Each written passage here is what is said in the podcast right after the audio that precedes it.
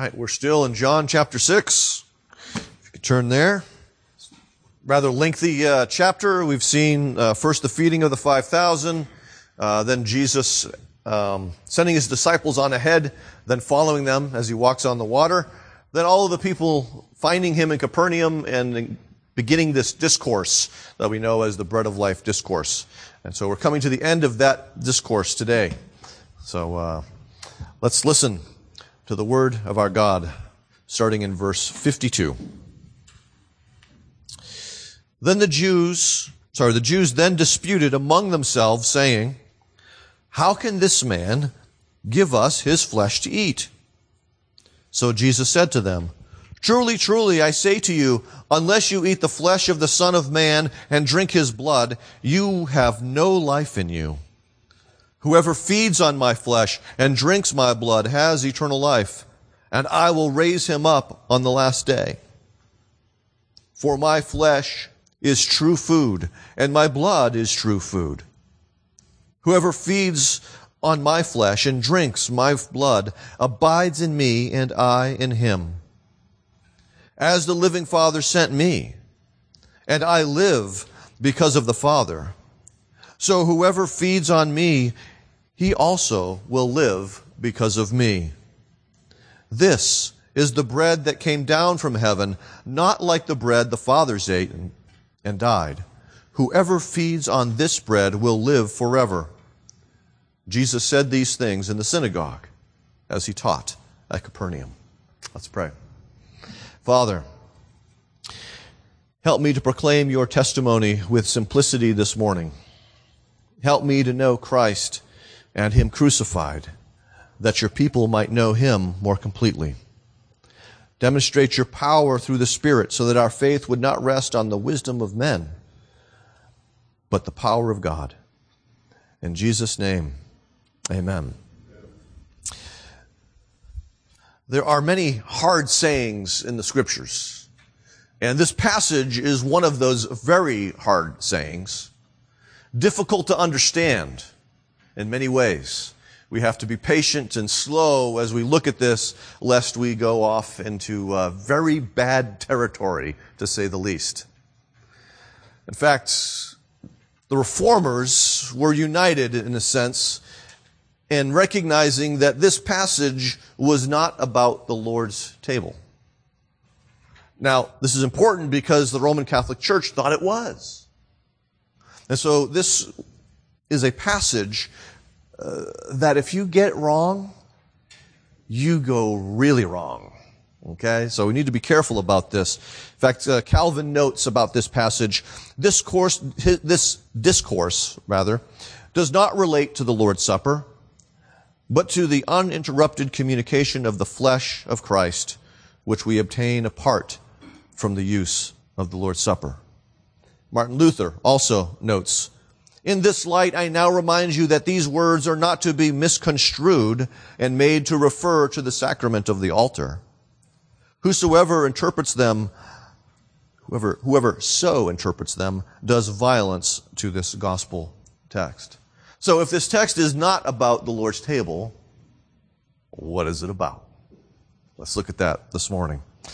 The big idea is that Christ offers eternal life to us as a dying Savior. But first, let's look at the first aspect of this, the first thing that pops up to us, and that is that unbelievers are offended at the message of the gospel. We see that this passage begins the third word, if you have the ESV, the word then. Not really a good word choice. Okay? For the Greek word is the one that implies as a result of or therefore. What we're about to see is a response to what Jesus has said. And the particular response that they, they have to this is the fourth word, which in the Greek is the first word in the sentence. Now, if you remember that when you read Greek or when you wrote Greek, it's like Yoda speaking. Word order doesn't really matter. Okay? You know, oh, it's Yoda, it's Yoda you see. Okay? Nor what we think of in terms of, you know, here's the subject, here's the verb, here's the direct object. Forget all of that when it comes to Greek. They move words around all over the place, sometimes for emphasis. And the very first part, the very first word here is the verb dispute. They were disputing among themselves, and they were doing this in response to the words that Jesus had just said. Their grumbling has shifted. Okay, first they're grumbling, we saw last week about amongst themselves. Well, what's he talking about her? Now they're fighting amongst themselves about what Jesus has said. There's an escalation that has taken place as Jesus has continued to reveal truth to them. The more truth they received, the more anger they experienced. As we saw at the very end of this passage, Jesus is teaching at the synagogue in Capernaum. And so this is a religious audience that's getting angry and offended. Sort of like what we heard from 1 Corinthians chapter 11. The divisions within the body there in the church of Corinth. These guys are fighting with one another about what's happening. The issue now is not his divine origin. The issue now is the very gospel itself. Because Jesus has been and will continue to speak about how it is people receive eternal life this is the core of the gospel that is in this passage. It's not a peripheral kind of idea that is going on here. Part of what they say as they summarize Jesus' words is, how can this man give us his flesh to eat? In other words, they are taking him literally. We see this pattern throughout the Gospel of John. We saw it with Nicodemus. We saw it with the woman at the well. We keep seeing this pattern of Jesus speaking one way and people understanding him in a completely different way. So they're wondering, how is it he can give us his flesh to eat? And they're offended by this. We'll go deeper into that in a few moments. But it's not just Jesus' words that are hard to understand. It's not just his words that are likely to be um, offensive to others. But Peter said that Paul and the other scriptures were often dis- difficult to grasp. And so while we as Reformed people teach about the clarity or the perspicuity of Scripture, we also recognize that not every passage is as clear as the rest. There are some that are more difficult to understand than others. 2 Peter chapter 3 he says, there are some things in them, and he's referring to Paul's letters, that are hard to understand, but here's a key point, which the ignorant and unstable twist to their own destruction as they do the other scriptures. And so, Paul is comparing, sorry, Peter is comparing Paul's letters to the other scriptures. Not only do they twist Paul's words to their own, their own destruction, they twist the other scriptures to their own destruction. It's possible to do that. Why does this happen? I think we have to go to what Paul says in Romans 1, although he also repeats this in Colossians and Ephesians, this idea. But in Romans 1, that latter part, talking about the wrath of God that is revealed, he says in verse 21, For although they knew God, they did not honor him as God or give thanks to him, but and here's the key, key phrases, became futile in their thinking, and their foolish hearts were darkened. And so their, their thinking becomes unproductive. It's twisted. It's warped. It doesn't go in the right direction. And their foolish hearts, okay, because they've rejected the truth, their hearts have become foolish and have become darkened. And we need to remember this when we're presenting the gospel to people. That unless the Father is drawing them, unless the Father is shining the light of the, the gospel into their hearts so they see in the face of Jesus, unless that is happening, their thinking continues to be futile and their hearts continue to be foolish and darkened and the gospel doesn't make sense. You must, you must remember this because you will experience this pushback at times. There will be people who misunderstand what you say unless they're drawn by the Father. They will misunderstand in, in significant and profound ways. For instance, the early church, on the basis of celebrating communion, was accused of being cannibalistic. Okay? There were people around them who misunderstood what was going on. They'd never shown up. They didn't know. They just heard body, blood. You guys are crazy. Okay? So there are misunderstandings that can take place because of, of not asking questions, but assuming things, as we talked about last week. And those misunderstandings will happen unless people are drawn by the power of the Holy Spirit, by the Father. Secondly, people will twist the scriptures as Peter talked about. In other words, they will take them out of context. They will take them out of their historical uh, moorings and everything else to make them mean something they don't mean. For instance, we've all been there. Judge not, lest ye be judged. How many times do non Christians bring this text up to Christians? Not really understanding the concepts that are going on, not understanding the context of what's going on. Jesus is not saying, don't ever say something is wrong, because he says, you're too quick to see the speck in your brother's eye, but you ignore the log in your eye. So does he say just give up? No, he says remove the log. Then you'll be able to help your brother to remove the speck that's in his eyes. And that requires judgment and discernment. And so what, what they quote is not an absolute sort of thing if you read the rest of what Jesus says right there. But it sounds really good when someone is telling me I'm doing something wrong to say, don't you judge me. People twist the scriptures because of their foolish hearts and their futile understanding. Thirdly, people will be deeply offended with the notion that they need a Savior. And there's only one, and his name is Jesus. It rubs the flesh the wrong way. As Charlie Peacock saying, there's no insult like the truth. And so when the truth of the matter comes up, people who, who still have that darkened understanding and their hearts are foolish, they resist that in many ways and sometimes in violent ways. So be aware. The argument is not with you. The argument they have is with God.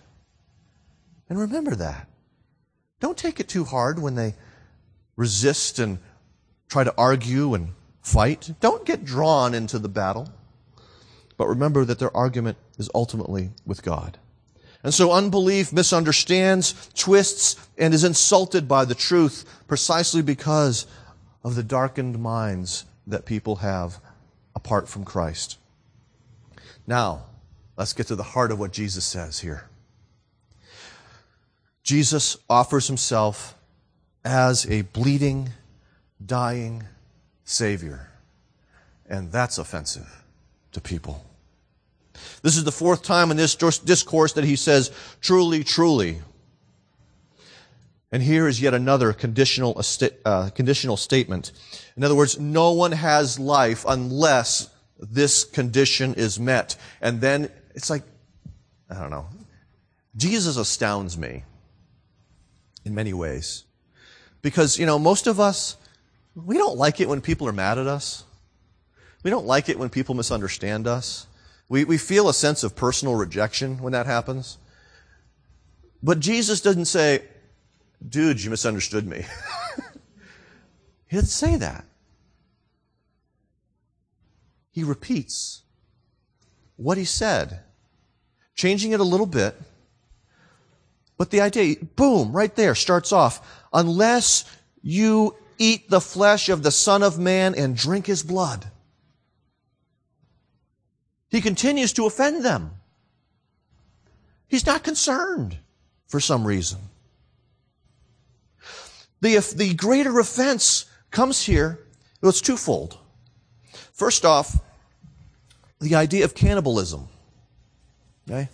That was seen in the Old Testament scriptures as a sign of God's judgment upon the people. Meaning, you're, at, you're being sieged. There's no food that comes in. The food that's in the city runs out, and what's left but cannibalism? It's the Donner Party all over again, you know? That's it. That's all you got. And so it's a sign of God's intense judgment upon people. So they would be offended at that. But they would also be offended at this notion of drinking blood. We see that this was offensive, or sorry, this is contrary to the law. It's contrary to the, the covenant God made with Noah in Genesis chapter 9. The life is in the blood, and therefore you're not supposed to eat the blood. We see that that, that is also brought over uh, in Leviticus 9 and Leviticus 17, which we read. For instance, Leviticus, sorry, not Leviticus 9, Leviticus 3. It shall be a statute forever throughout your generations, in all your dwelling places, that you eat neither fat nor blood. And again, Leviticus 7. Moreover, you shall eat no blood whatever, whether of fowl or of animal, in any of your dwelling places. Whoever eats any blood, that person shall be cut off from his people. Compare the passage Mark read in Leviticus to our call to worship from Psalms. God's um, turning his face toward them and enlightening them. Contrary to Leviticus, the people that eat the blood, he turns his face away from them. An important contrast. The blood. We see this sort of judgment in a character like Hannibal Lecter, don't we? There's something that, that's immensely disturbing to us about Hannibal Lecter. Because not only was he a serial killer, but he was a cannibal. We see this also sort of in real life. Ted Bundy was bad. Jeffrey Dahmer, worse because there's something about that that rightfully disturbs us. And these people, in a sense, were very disturbed because of what Jesus says. Note that he has shifted. He says, Eat the flesh of the Son of Man. And then in the very next sentence, uh, whoever feeds on my flesh. Again, he's identifying himself through these parallel statements that he is the Son of Man from Daniel 9, who most fully reveals the glory of God to humanity.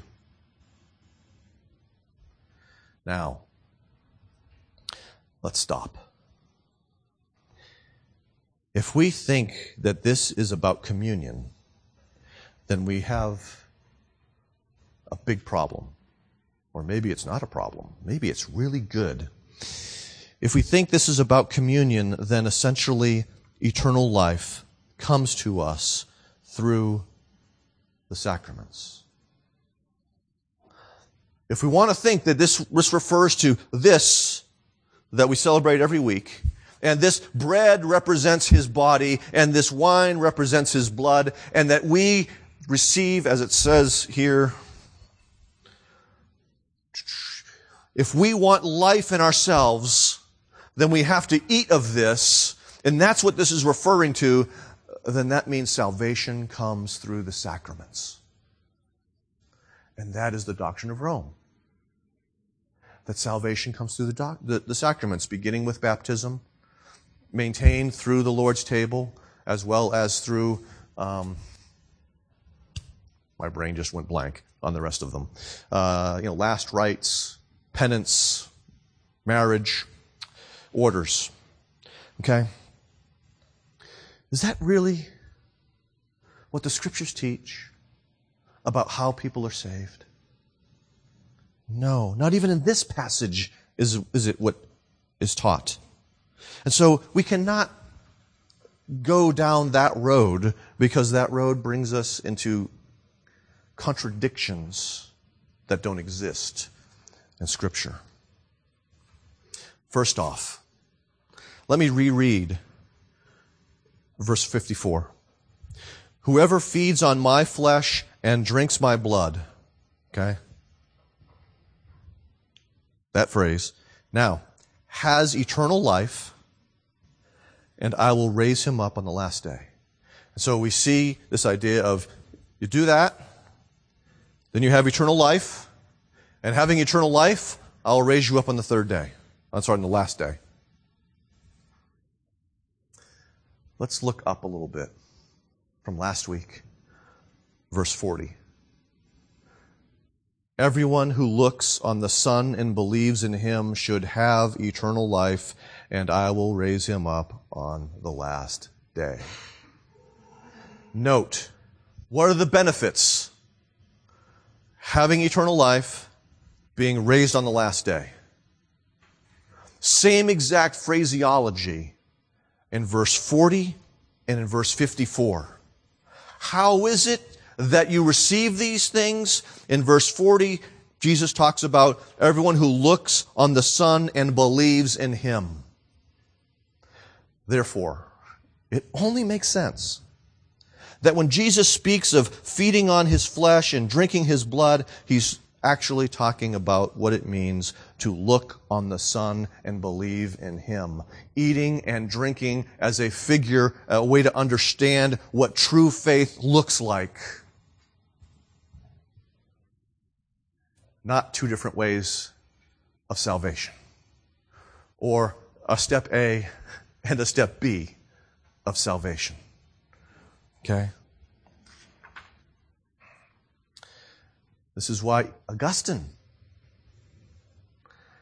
about this text, writes, Believe, and you have eaten. This is why Martin Luther, about this very text, says, The partaking of this bread is nothing but faith in Christ our Lord.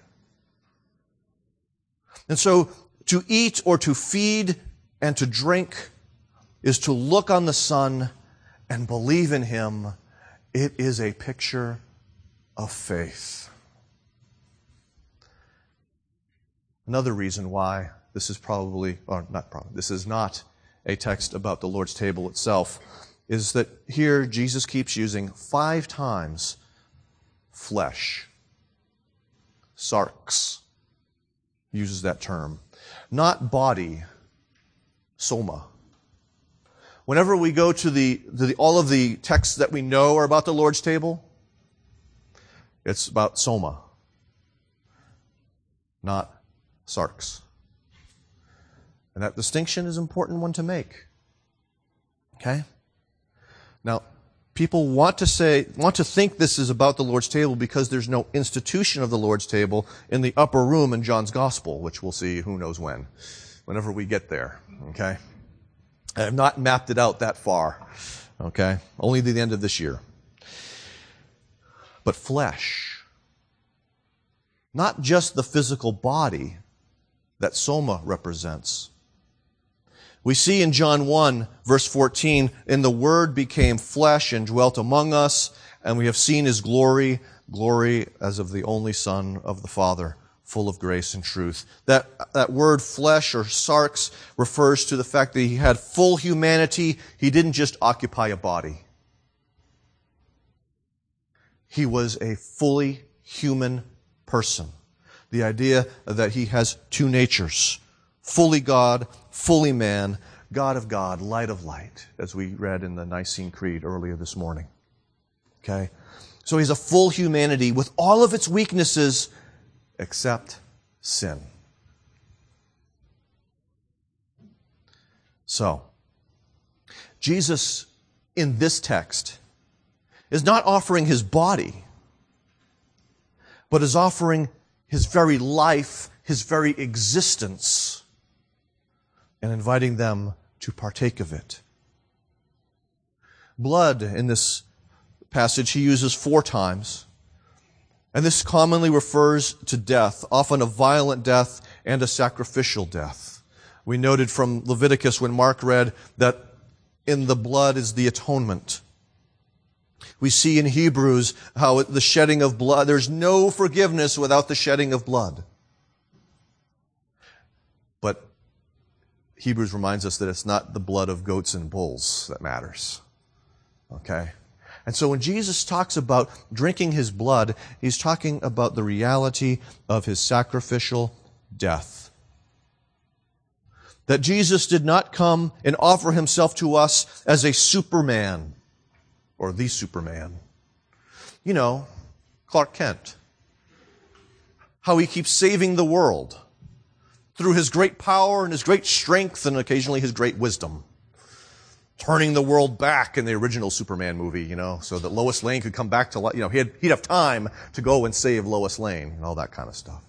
It's by his strength that Superman saves. But Jesus saves through his weakness. He's not a Marvel Comics character book, uh, character. He's a bleeding, dying Savior. That's the one we need. We don't need Iron Man. We don't need Captain America. We need Jesus, who comes and dies in our place, something the others cannot do. His weakness. This is why Paul in 1 Corinthians 2 says, For I decided to know nothing among you except Jesus Christ and Him crucified. Not glorified, crucified. The cross must come before the crown. Now, I'm going to go all Calvin on you for a second. Because Calvin notes that while this doctrine is not about, this text is not directly about the Lord's table, he says that the truths that we see here are pointed to by the Lord's table. And so we recognize that this table that we celebrate points us to this bleeding, dying Savior who is the substitute for sinners. Okay? Do you understand Calvin's distinction? It's not about it, but he recognizes that the table points to it. Okay? The Lord's table, as I said, offers us this bleeding, dying Savior who gives us life when we believe. And so this is why Jesus says that his sacrificial death is true food for the soul. In a sense, Jesus is saying, taste and see that the Lord is good. Psalm 34 says that. Oh, taste and see that the Lord is good. And the very next sentence, which Hebrew poetry, the parallel aspects of it, blessed is the man who takes refuge in him. What is it to taste and see? To take refuge in him. And you will find that he is good. Peter brings this up in his first letter in the second chapter. Like newborn infants, long for pure spiritual milk that you may grow up into salvation, if indeed you have tasted that the Lord is good. If you sought refuge in him, you will know that he is good and you will continue to long for that pure spiritual milk and you will grow up in your understanding and experience of salvation. Is what Peter says.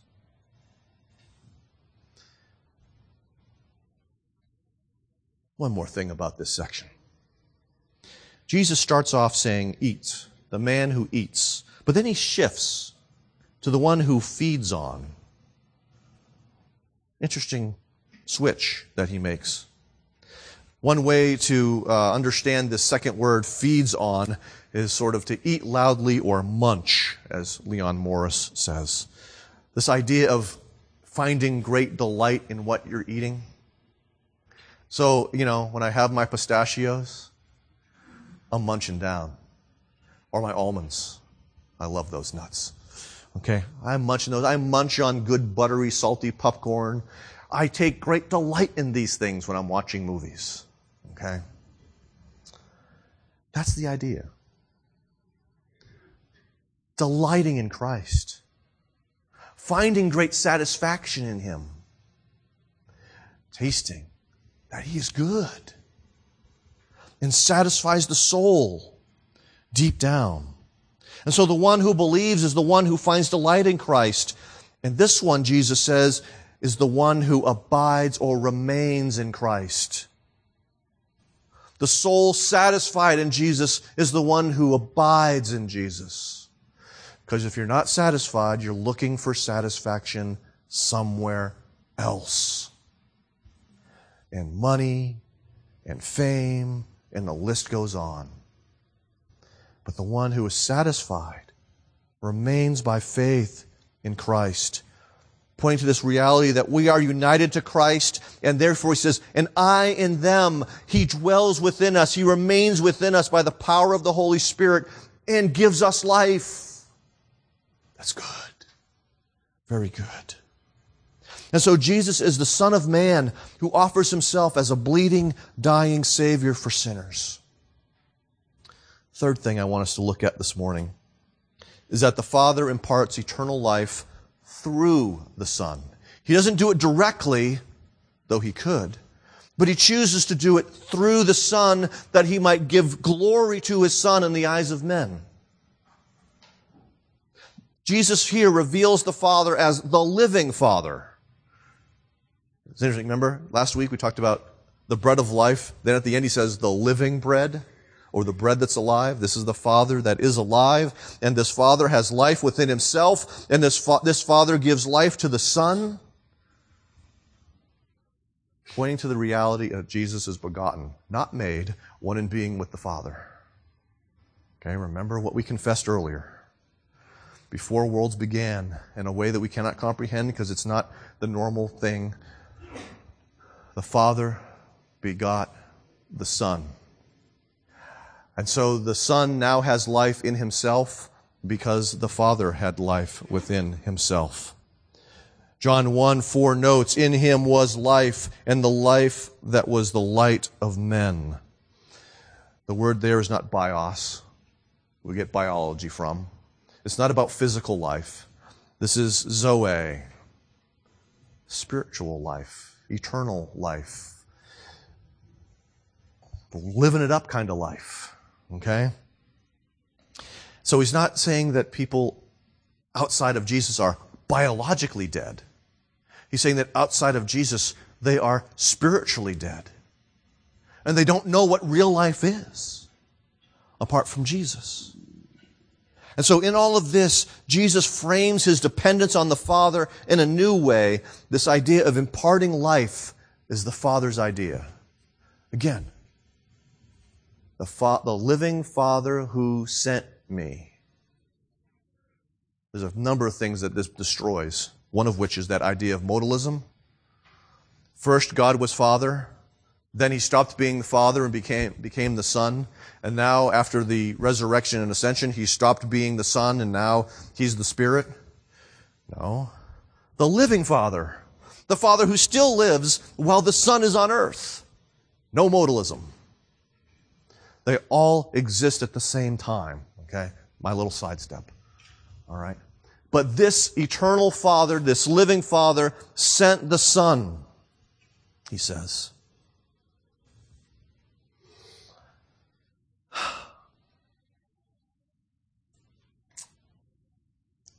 John 17. I want us to think about this for a second because we forget this part. I don't want to wait till we get to John 17 for this part.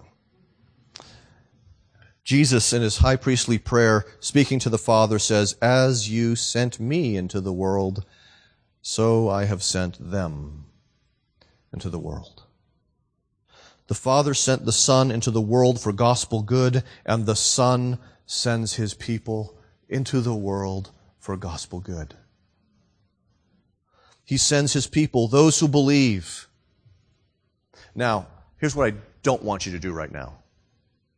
I don't want you to go to this place of, where is God sending me? Does he want me to go to Africa, New Zealand, Greenland? That's not what I, that's not what I want you to get. Okay? Where have you been sent? That's the idea. And where you have been sent, is your family. Okay, that's one place you've been sent. You are meant to do gospel good speaking the words of life of Jesus to one another within your family, encouraging one another within your family, within your marriage. You've also been sent into your neighborhood, the place where you live, the people who are around you that you get to rub shoulders with periodically. You are meant to speak the truth to them in a loving, compassionate way. You are sent to this church if you're a member here or a regular attendee. You are meant to do gospel ministry here. Encouraging your brothers and sisters who may be downcast, who may be confused, who may be overwhelmed with their guilt. You are meant to do ministry here. If you work outside of the home, you were sent there by Jesus. Not just to do your vocation, but also as opportunities arise to speak truth into dark places, needy places. All right. Jesus again brings up this manna that preserved the father's early earthly lives for a time, but he mentions again that they all died. Jesus wants them to shift their attention away from miracles and away from edibles, okay? And to focus their attention on sacrifice and real life. And that's what he wants for us. To turn our eyes away from our munchy edibles, so to speak, and our focus on signs and miracles and all that stuff. Sacrifice his sacrifice and real life that only he can bring. And so the Father, according to Jesus, imparts this real life through the sacrifice of Christ, otherwise known as the Son of Man, to those who feed or believe on him. That's why I said this is, this gets to the heart of the gospel. This passage is about the source of eternal life and the conditions for receiving eternal life. If we think it is directly about communion, then we'll think that life comes through eating and drinking the bread and the wine. Instead, we should see that this is about faith in Christ as a bleeding, dying substitute for sinners. Communion does not point us to bread and wine, but communion points us to Jesus as a sacrifice upon whom we place our delight by faith. So, where are you looking for true life? The only source is the one who died and rose again. Let's pray. Father,